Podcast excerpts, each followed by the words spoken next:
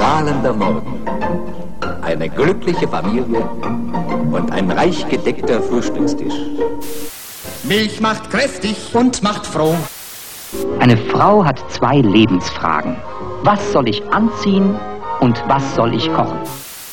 Da gibt es nämlich jetzt ein Prüfgerät, mit dem man im Voraus feststellen kann, ob ein Essen schmeckt oder nicht.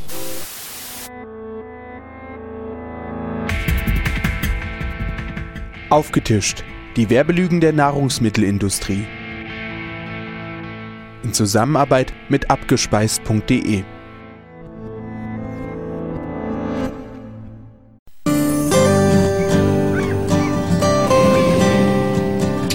Mami, ich möchte auch so ein Lolli. Seit wann dürfen deine Kinder denn Lollis? Na, seit es die von dem Zwei gibt. Jetzt neu, die ersten Lollis mit dem Guten von den Zwei. Mit Fruchtsaft und wertvollen Vitaminen. In vier Doppelfruchtsorten. Gibt's auch ein Lolli von seinem Seehund? Nimm zwei Lolli, Vitamine und Naschen. Was sollen wir aus diesem Dialog lernen? Nimm zwei Produkte sind die irgendwie besseren Süßigkeiten? Stimmt nur leider nicht. Die Vitamine sind nicht wertvoll, sondern eine überflüssige Anreicherung. Ein reiner Marketingtrick, mit dem Stork Verbraucherinnen und Verbraucher inzwischen schon seit fast 50 Jahren in die Irre führt. Wertvoll für Stork, aber nicht für Verbraucher. Die NIM 2 Bonbons, Lollis und Lachgummis sind nicht besser oder wertvoller als andere Süßigkeiten auch. Mit Fruchtsaft und Traubenzucker steht groß vorn auf der Verpackung von NIM 2. Und auch sonst wirbt Stork gern mit dem leckeren Fruchtsaft, der in den fruchtigen NIM 2 Produkten steckt. Das klingt so natürlich und gesund. Tatsächlich handelt es sich aber nur um ein klitzekleines bisschen, genauer gesagt 1,3% Fruchtsaftkonzentrat. Hauptbestandteil von NIM 2 68,6% hochgradig verarbeiteter Zucker.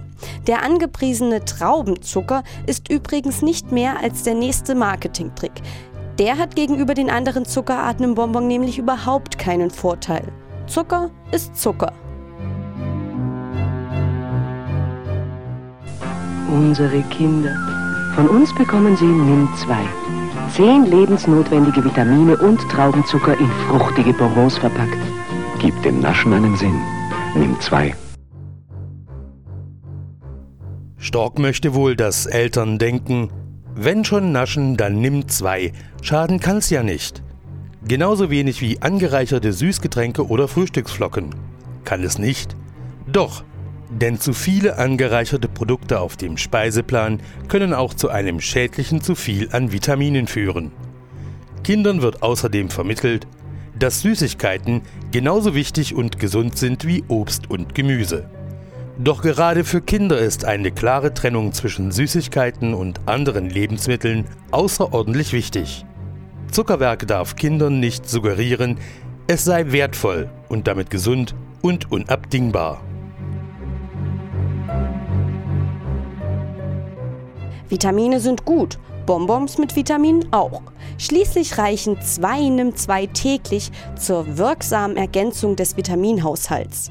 Das will Stork Verbraucherinnen und Verbrauchern jedenfalls weismachen. Ist aber Quatsch. In Deutschland sind Kinder mit den meisten Vitaminen in der Regel gut versorgt. Und da, wo die empfohlenen Mengen nicht erreicht werden, sind angereicherte Süßigkeiten kein Ersatz für mehr Obst und Gemüse. Im Gegenteil, sie verleiten dazu, häufiger zuzugreifen. Da aber auch jede Menge Zucker in ihnen steckt, steigt damit das Risiko für Karies und Übergewicht. Foodwatch-Experte Oliver Reusinker erklärt, Stork versucht im Grunde seit eh und je schon Eltern und insbesondere auch Kindern ähm, zu vermitteln, dass irgendwie NIM 2 die besseren Süßigkeiten seien, weil da wertvolle Vitamine drin sind, die den täglichen Vitaminhaushalt wirksam ergänzen sollen. Doch in Wahrheit sind NIM 2 nun mal auch Süßigkeiten, ähm, der künstliche Vitamincocktail ist sogar kritisch und nichts Gutes, denn Kindern wird im Grunde vermittelt, dass Süßigkeiten wertvoll und, und reich an wichtigen Nährstoffen sein können, eben wie Obst und Gemüse eigentlich. Und das, wo Kinder heute schon zu wenig Obst und Gemüse, doch zu viel Süßigkeiten essen. Was Werbung angeht, macht Stork so schnell keinem was vor. Der Süßwarenhersteller mit dem zweithöchsten Werbebudget 2009 hat es dabei nicht nur auf Eltern, sondern auch direkt auf Kinder abgesehen.